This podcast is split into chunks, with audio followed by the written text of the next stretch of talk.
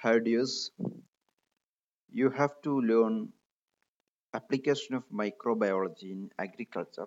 Last class we have studied application of microbiology in environmental fields. Here you have to concentrate on the application of microbiology only in agriculture. Scientist ഒരുപാട് വഴികൾ കണ്ടെത്തിയിട്ടുണ്ട് നമ്മുടെ agricultural ഫീൽഡിൽ micro ഓർഗാനിസത്തെ use ചെയ്തുകൊണ്ട് പല ബെനിഫിറ്റും ഉണ്ടാക്കാൻ വേണ്ടിയിട്ട്. അതിലൊന്നാണ് ബയോ ഫെർട്ടിലൈസർ എന്ന് പറയുന്നത്. ബയോ ഫെർട്ടിലൈസർ യൂസ് ചെയ്യുമ്പോൾ നമുക്ക് സിന്തറ്റിക് ഫെർട്ടിലൈസേഴ്സിന്റെ ഉപയോഗം കുറയ്ക്കാൻ പറ്റും. അതുവഴി അതിന് വേണ്ടി വരുന്ന അമിതമായ ചെലവ് പിന്നെ അതുവഴി ഉണ്ടാകുന്ന സോയിലിലെ കെമിസ്ട്രി ചേഞ്ചസ് വാട്ടർ ബോഡീസിന്റെ പൊള്യൂഷൻ ഇങ്ങനെയൊക്കെ കുറച്ചെടുക്കാൻ പറ്റും. പിന്നെ കൂടുതലായിട്ട് സിന്തറ്റിക് ഫെർട്ടിലൈസേഴ്സ് നമ്മൾ യൂസ് ചെയ്ത് കഴിഞ്ഞാൽ മഴയെത്താതെ ലീച്ച് ചെയ്തിട്ട് നിയർ ബൈ വാട്ടർ ബോഡീസിൽ പോയിട്ട് അവിടെ യൂട്രോഫിക്കേഷൻ നടക്കും. അപ്പം യൂട്രോഫിക്കേഷൻ ഒക്കെ എന്താ നിങ്ങൾ മുമ്പുള്ള പല ക്ലാസ്സുകളിലും പഠിപ്പിച്ചിട്ടുണ്ടാവും പഠിച്ചിട്ടുണ്ടാവും. അതായത് ന്യൂട്രിയൻസ് ഒരു അഗ്രികൾച്ചറൽ ഫീൽഡിൽ നിന്ന് ഒലിച്ചിട്ട് ഒരു വാട്ടർ ബോഡീസ് പോകുമ്പം വാട്ടർ ബോഡീസിൽ ന്യൂട്രിയൻസ് വർദ്ധിക്കുകയും മൈക്രോ ഓർഗാനിസം വർദ്ധിക്കും ആൽഗ വർദ്ധിക്കും. ഇതിനൊക്കെയാണ് ന്യൂ യൂട്രോഫിക്കേഷൻ എന്ന് വിളിക്കുന്നത്. അപ്പോൾ ആ വാട്ടർ ബോഡീസിൽ കൂടുതൽ ഓക്സിജനും പിന്നെ യൂസ് ചെയ്യുന്നത് ഈ മൈക്രോ ഓർഗാനിസം ഒക്കെ ആയിരിക്കും. അപ്പോൾ അതിലുള്ള മറ്റു ഫിഷസ് അങ്ങനെയുള്ള ജീവികൾക്ക് ഉള്ള ജീവിക്കാൻ പറ്റില്ല. വാട്ടർ ബോഡീസ് കാലക്രമത്തിൽ ഈ ആൽഗകളും അടിഞ്ഞു കൂടിയിട്ട് നശിച്ചു പോകും. ഇതിനാണ് യൂട്രോഫിക്കേഷൻ എന്ന് വിളിക്കുന്നത്. കൂടുതലായിട്ട് പോഷണം സംഭവിക്കുക അതിനാണ് യൂട്രോഫിക്കേഷൻ ട്രോഫിസം മീൻസ് പോഷണം. ന്യൂട്രീഷൻ അപ്പം അഗ്രികൾച്ചറിൽ കിടക്കേണ്ട micro sorry fertiliser agricultural field കിടക്കുന്നതിന് പകരം അത് ഒലിച്ചിറങ്ങി വെള്ളത്തിലെത്തുമ്പോഴാണ് യൂട്രോഫിക്കേഷൻ സംഭവിക്കുന്നത്. പക്ഷെ നമ്മൾ അഗ്രികൾച്ചറൽ ഫീൽഡിൽ മൈക്രോ ഓർഗാനിസത്തെ യൂസ് ചെയ്ത് കഴിഞ്ഞാൽ അതായത് ഫെർട്ടിലിറ്റി ഇൻക്രീസ് ചെയ്യാൻ കഴിവുള്ള മൈക്രോ ഓർഗാനിസത്തെ യൂസ് ചെയ്ത് കഴിഞ്ഞാൽ ഇങ്ങനെയുള്ള പൊള്യൂഷൻ ഇല്ല യൂട്രോഫിക്കേഷൻ ഇല്ല പിന്നെ അമിതമായ ചെലവില്ല. അപ്പോൾ നമുക്ക് ബൈ ബയോ ഫെർട്ടിലൈസേഴ്സിൽ ആദ്യത്തെ നോക്കാം. നൈട്രോജിനസ് ഫെർട്ടിലൈസർ ആണ്. നൈട്രോജനസ് ഫെർട്ടിലൈസർ എന്ന് പറഞ്ഞാൽ നൈട്രജൻ ഡെറി ഡിറൈവ് ചെയ്യാൻ കഴിയുന്ന പ്ലാന്റ്സിന് ഏറ്റവും ഇമ്പോർട്ടന്റ് ആയിട്ടുള്ള ന്യൂട്രിയൻസ് പെട്ട ഒന്നാണ് നൈട്രജൻ അപ്പം നൈട്രജൻസ് പ്ലാന്റ്സിന് അബ്സോർബ് ചെയ്യാൻ കഴിയില്ല. നൈട്രജൻ അബ്സോർബ് ചെയ്യാൻ പറ്റുകയാണെങ്കിൽ ഒരു പ്രശ്നവുമില്ലായിരുന്നു അന്തരീക്ഷത്തിൽ അത്രമാത്രം നൈട്രജൻ കിടക്കുന്നുണ്ട്. അപ്പം നൈട്രജൻ പ്ലാന്റ്സിന് നൈട്രേറ്റ് ആയിട്ട് മാത്രമേ അബ്സോർബ് ചെയ്യാൻ കഴിയൂ. അപ്പോൾ പ്ലാന്റ്സിന് സോയിലിൽ നിന്നും മാത്രമേ നൈട്രേറ്റ് കിട്ടൂ. ആ നൈട്രേറ്റ് തന്നെ വാട്ടർ സൊല്യൂബിൾ ആയിട്ട് കിടക്കണം. അപ്പോഴേ റൂട്ട്സിന് അബ്സോർബ് ചെയ്യാൻ പറ്റും.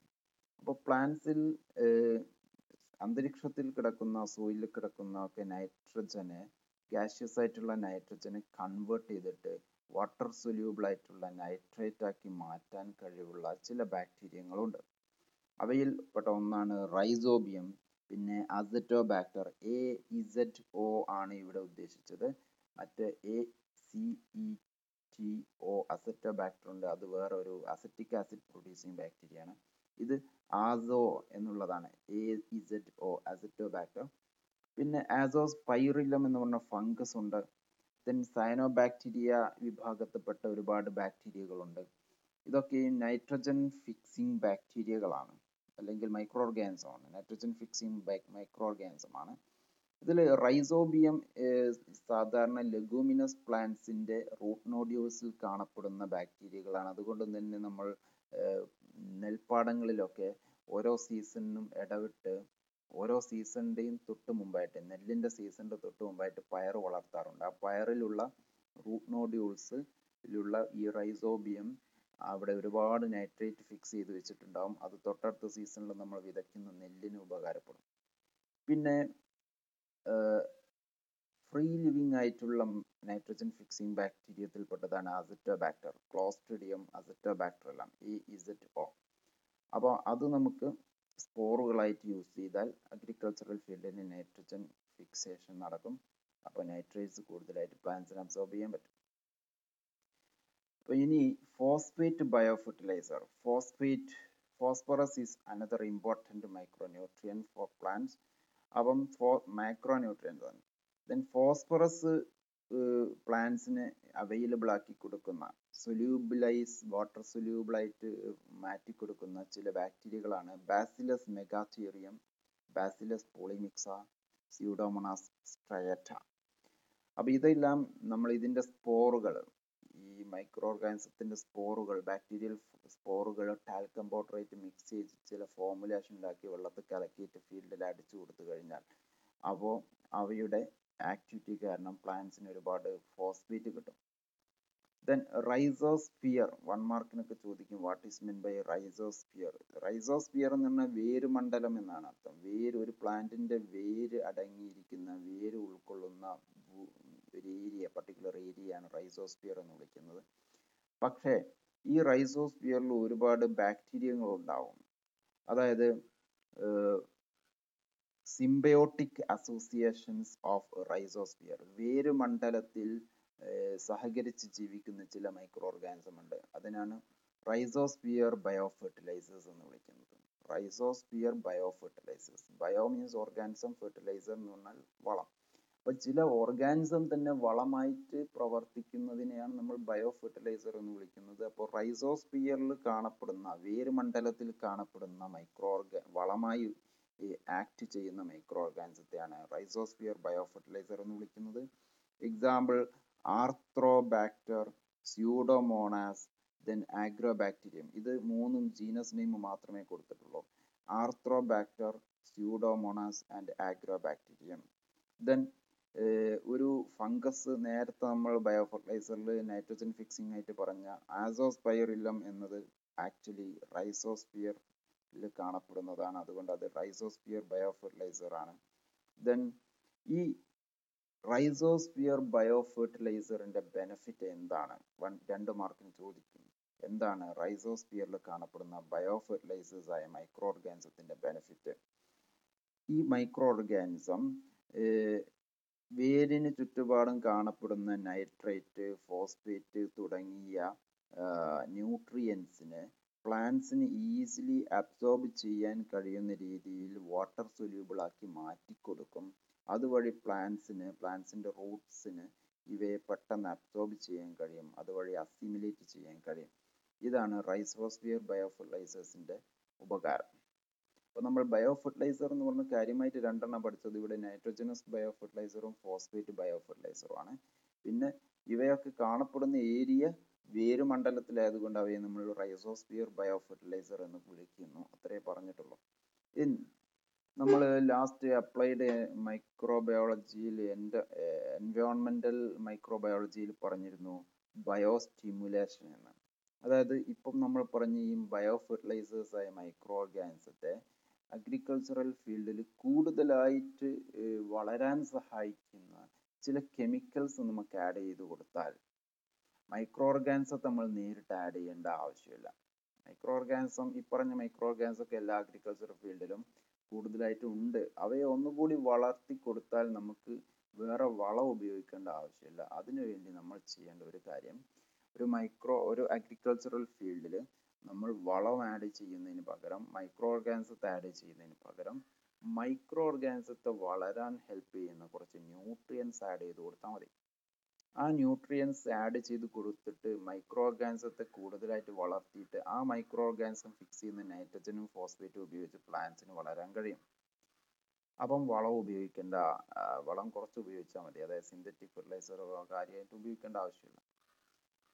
അപ്പം ഇങ്ങനെ മൈക്രോ ഓർഗാനിസത്തിന് വളരാൻ ഹെൽപ്പ് ചെയ്യുന്ന ന്യൂട്രിയൻസ് കെമിക്കൽസ് ആഡ് ചെയ്ത് കൊടുക്കുന്ന പ്രോസസ്സിന്റെ പേരാണ് നമ്മൾ ലാസ്റ്റ് ക്ലാസ്സിൽ എൻവയോൺമെന്റൽ മൈക്രോബയോളജിയിൽ പറഞ്ഞ ബയോസ്റ്റിമുലേഷൻ. അതിനുവേണ്ടി യൂസ് ചെയ്യുന്ന കെമിക്കൽസിന്റെ പേരാണ് probiotic chemicals probiotic chemicals probiotics അല്ലെങ്കിൽ പ്രോബയോസ് പ്രോബയോട്ടിക് മൈക്രോ ഓർഗാനിസം ആണ് ആക്ച്വലി നമ്മൾ നേരത്തെ പറഞ്ഞിരുന്ന ഈ ബയോ ഫെർട്ടിലൈസേഴ്സ് എല്ലാം പ്രോബയോട്ടിക് മൈക്രോ ഓർഗാനിസം ആണ്. അവയെ വളരാൻ ഹെൽപ്പ് ചെയ്യുന്ന കെമിക്കൽസ് അല്ലെങ്കിൽ ന്യൂട്രിയൻസ് ആണ് പ്രോബയോട്ടിക് കെമിക്കൽസ് നമ്മൾ മൈക്രോ അഗ്രികൾച്ചറൽ ഫീൽഡിൽ സ്പോറുകളായിട്ട് അല്ലെങ്കിൽ ചെറിയ സ്പ്രേ ആയിട്ട് അപ്ലൈ ചെയ്ത് കൊടുത്താൽ മതി. അതുവഴി ബാക്ടീരിയകളും ഫംഗസും ഒക്കെ കൂടുതലായിട്ട് വളരും അത് പ്ലാന്റ്സിന് ഉപകാരം ചെയ്യും.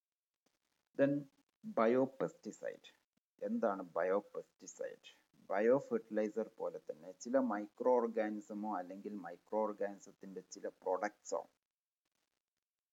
ജീവികളെ അല്ലെങ്കിൽ അഗ്രികൾച്ചറൽ ക്രോപ്സിനെ അഫക്റ്റ് ചെയ്യുന്ന ചില പെസ്റ്റുകളെ നശിപ്പിക്കും. അതിനുള്ള കഴിവുണ്ട്. അവ അങ്ങനെയുള്ള മൈക്രോ ഓർഗാനിസത്തെയാണ് നമ്മൾ അല്ലെങ്കിൽ അവയുടെ പ്രൊഡക്ട്സിനെയാണ് നമ്മൾ ബയോ ബയോ പെസ്റ്റിസൈഡ് എന്ന് വിളിക്കുന്നത്.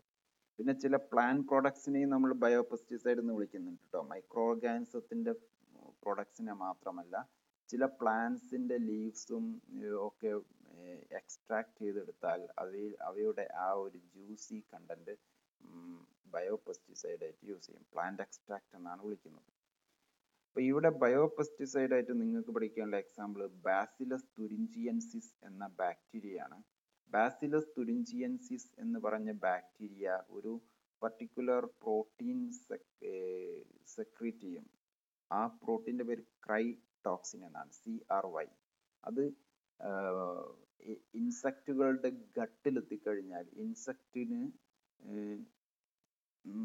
ഇൻസെക്റ്റിന്റെ ഗട്ട് സ്പ്ലിറ്റ് എന്താ പറയാ ഡാമേജ് ആകും. അതുകൊണ്ട് തന്നെ ഇൻസെക്ട്സിന്റെ വായിലെത്തിക്കഴിഞ്ഞാൽ അലിമെന്ററി കനാലിൽ എത്തിക്കഴിഞ്ഞാൽ ഇൻസെക്ട്സിന് ഈ ബി ടി ടോക്സിൻ ഹാംഫുൾ ആയതുകൊണ്ട് ബാസിലസ് തുരിഞ്ചിയൻസിസിന്റെ സ്പോറുകൾ നമ്മൾ അഗ്രികൾച്ചറൽ ഫീൽഡിൽ ക്രോപ്പിന്റെ മേലെ സ്പ്രേ ചെയ്ത് കൊടുക്കാറുണ്ടായിരുന്നു പണ്ട്. ഇപ്പോൾ അതിന് പകരമായിട്ട് നമ്മൾ ബയോടെക്നോളജിയിൽ വേറെ ഒരു മെത്തേഡ് ഡെവലപ്പ് ചെയ്തെടുത്തിട്ടുണ്ട്. ഈ ബാസിലസ് തുരിഞ്ചിയൻസിസിന്റെ ഈ പർട്ടിക്കുലർ ടോക്സിൻ പ്രൊഡ്യൂസിങ് ജീൻ നമ്മൾ ചില പ്ലാന്റ്സിന്റെ ജീൻസിൽ ഇൻസേർട്ട് ചെയ്തിട്ടുണ്ട്. അതുവഴി ഇപ്പോൾ ബാസിലസ് തുരിഞ്ചിയൻസിസ് സ്പോറുകൾ സ്പ്രേ ചെയ്യാതെ തന്നെ ചില ക്രോപ്പുകൾക്ക് അതായത് കോട്ടൺ പിന്നെ ചില B T potato B tomato tomato ഉണ്ട് അവയ്ക്ക് സ്വന്തമായിട്ട് ഈ ടോക്സിൻ പ്രൊഡ്യൂസ് ചെയ്യാനും അതുവഴി ഈ തന്റെ ജ്യൂസ് ഊറ്റി കുടിക്കാൻ വരുന്ന ഇൻസെക്റ്റിനെ കൊല്ലാനും പറ്റും. അപ്പം ഇത് ഒരു ബയോ പെസ്റ്റിസൈഡാണ്. അപ്പം ഇങ്ങനെയുള്ള ബയോപെസ്റ്റിസൈഡ് നമുക്ക് ഡിസ്കസ് ചെയ്യാൻ ടെക്സ്റ്റിൽ ഇല്ലാത്ത ചിലതുണ്ട്. നേരത്തെ നമ്മൾ ബയോ ഫെർട്ടിലൈസർ ആയിട്ട് യൂസ് ചെയ്ത സ്യൂഡോമോണാസിന് ഈ ബയോപെസ്റ്റിസൈഡ് ആക്ടിവിറ്റി ഉണ്ട്. കാരണം സ്യൂഡോമോണാസിന്റെ സ്പോറുകൾ അല്ലെങ്കിൽ സ്യൂഡോമോണാസിന്റെ ബോഡിയിലുള്ള ചില എൻസൈം കൈറ്റിനേസ് എന്ന് പറഞ്ഞ ചില എൻസൈം ഉണ്ട്. ഈ കൈറ്റിനേസ് എൻസൈം ഇൻസെക്റ്റിന്റെ ബോഡിയിൽ പെട്ട് കഴിഞ്ഞാൽ ഇൻസെക്റ്റിന്റെ എക്സക്യൂട്ടിക്കിൾ ഡീഗ്രേഡ് ആയി പോകും. അങ്ങനെ സ്യൂഡോമോണാസിനും ബയോപെസ്റ്റിസൈഡ് ആക്ടിവിറ്റി ഉണ്ട് എന്ന് നിങ്ങൾക്ക് എക്സാമിന് എഴുതാം. Then last point in applied agriculture അല്ലെങ്കിൽ apply applied microbiology in agriculture is bio inoculation ആണ്. എന്താണ് ഇനോക്യുലം ഇനോക്യുലം എന്ന് പറഞ്ഞാൽ നമ്മൾ ചെറിയൊരു എക്സാമ്പിൾ വീട്ടിൽ തൈര് ഉണ്ടാക്കുമ്പം തൊട്ടടുത്ത അല്ലെങ്കിൽ ഈ പാലിൽ നമ്മളൊരു പാലിൽ തൈരാക്കി മാറ്റാൻ വേണ്ടിയിട്ട് കുറച്ച് തൈര് എടുത്തിട്ട് അതിൽ ആഡ് ചെയ്യാറുണ്ട്. അല്ലേ ഒരു പാത്രത്തിൽ പാൽ എടുത്തിട്ട് അതിൽ കുറച്ച് തൈര് ആഡ് ചെയ്ത് കഴിഞ്ഞാൽ നമുക്ക് ആ പാലിനെ മൊത്തം തൈരാക്കി എടുക്കാം. ഓൾറെഡി തൈരുള്ള വീട്ടിലാണെങ്കിൽ ആ തൈരിന്റെ ബോക്സിലേക്ക് പാൽ ഒഴിച്ചാൽ മതി അതല്ല പറയുന്നത്. ആദ്യമായിട്ട് തൈര് ഉണ്ടാക്കുന്ന ഒരാളെ സംബന്ധിച്ചിടത്തോളം അല്ലെങ്കിൽ പഴയ കൾച്ചറിൽ നിന്നും ഒരു ഫ്രഷ് കൾച്ചർ പുതിയതായിട്ട് ഉണ്ടാക്കുന്ന ഒരാളെ സംബന്ധിച്ചിടത്തോളം ഫ്രഷ് പാലിലേക്ക് പഴയ തൈരിൽ നിന്നും അല്പം എടുത്തൊടിച്ചാൽ നമുക്ക് പുതിയ തൈര് ഉണ്ടാക്കിയെടുക്കാൻ പറ്റും. അപ്പോൾ ഈ പഴയ തൈരിൽ നിന്നും എടുക്കുന്ന ഈ അല്പം തൈരിനെയാണ് നമ്മൾ ഇവിടെ ഇനോക്യുലം എന്ന് വിളിക്കുന്നത്. കാരണം ആ തൈരിൽ മൈക്രോ ഓർഗാനിസം ഉണ്ട്.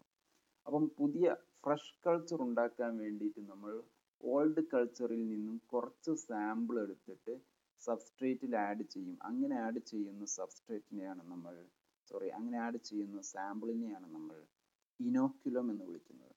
അപ്പം മൈക്രോ ഓർഗാനിസത്തെ നമുക്ക് ഇങ്ങനെ ഇനോക്യുലമായിട്ട് യൂസ് ചെയ്യും. അതാണ് ഇപ്പോൾ തൈരിൽ സംഭവിച്ചിട്ടുള്ളത്. അതിനെയാണ് ബയോ ഇനോക്യുലം എന്ന് വിളിക്കുന്നത്. Bio inoculum can be defined as a culture containing viable cells which functions as the initiating population of the parent cells capable of multiplying in the system to which they are applied. അതായത് പാലിലേക്കാണ് നമ്മൾ apply ചെയ്തിരിക്കുന്നത്. അതിൽ multiply ചെയ്യാൻ കഴിവുള്ള രീതിയിൽ നമ്മൾ old കൾച്ചറിലുള്ള ചില viable സെൽസിനെ എടുത്തിട്ട് ആഡ് ചെയ്ത് കൊടുക്കുന്നതിനാണ് ബയോ ഇനോക്കുലം എന്ന് വിളിക്കുന്നത്. അപ്പം ബയോ ഇനോക്കുലം യൂസ് ചെയ്തുകൊണ്ടാണ് നമ്മളിപ്പോൾ നേരത്തെ പറഞ്ഞ മൈക്രോ ഒക്കെ വളർത്തിയെടുക്കുന്നത്. അപ്പം ഇതിനെ അഗ്രികൾച്ചറൽ മെനൂറായിട്ട് അല്ലെങ്കിൽ ബയോ ഫെർട്ടിലൈസറായിട്ട് യൂസ് ചെയ്യണമെങ്കിൽ അല്ലെങ്കിൽ ബയോ പെസ്റ്റിസൈഡ് ഒക്കെ ആയിട്ട് യൂസ് ചെയ്യണമെങ്കിൽ അവയെ നമുക്ക് ഇങ്ങനെ കണ്ടിന്യൂസ് ആയിട്ട് ഫ്രഷ് കൾച്ചർ ഉണ്ടാക്കിക്കൊണ്ടേയിരിക്കണം. അതിനു വേണ്ടിയിട്ട് നമ്മൾ ബയോ ഇനോക്യുലം യൂസ് ചെയ്യാറുണ്ട്. ഇനി മറ്റൊരു ആപ്ലിക്കേഷൻ ഈ ബയോ ഇനോക്യുലത്തെ നമ്മൾ അഗ്രികൾച്ചറൽ ഫീൽഡിലേക്ക് നേരിട്ട് യൂസ് ചെയ്യാം നേരിട്ട് സ്പ്രേ ചെയ്യാം.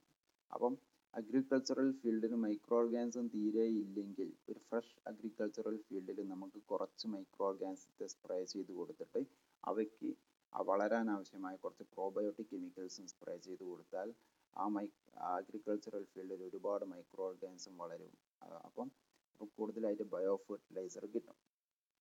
അപ്പം ഇങ്ങനെ ചെയ്യുമ്പോൾ ഫാമേഴ്സിന് മൈക്രോ ഓർഗാനിസത്തിന്റെ കൂടുതൽ ബെനിഫിറ്റ് കിട്ടും. അതുവഴി synthetic fertiliser chemical fertiliser use ചെയ്യേണ്ട ആവശ്യം കുറയും. അതിന്റെ ചെലവ് കുറയും പൊള്യൂഷൻ കുറയും യൂട്രോഫിക്കേഷൻ കുറയും. അപ്പോൾ ഇത്രയാണ് നമുക്ക് അഗ്രികൾച്ചറിൽ മൈക്രോബയോളജിയെ കുറിച്ച് പഠിക്കാനുള്ളത്. ആക്ച്വലി ഇതൊന്നും അല്ല ഒരുപാട് പഠിക്കാനുണ്ട്. വലിയ സംഭവമാണ്.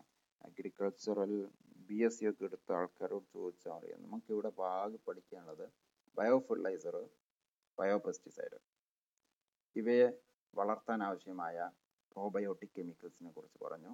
പിന്നെ ഇത് ബയോ ഇനോക്യുലം എന്ന് പറഞ്ഞൊരു ടേം നമ്മൾ പഠിച്ചു. അത്രയേ ഉള്ളൂ പഠിച്ചിട്ടുള്ളൂ. ബാക്കി നമുക്ക് അടുത്ത ക്ലാസ്സിൽ ഡിസ്കസ് ചെയ്യാം.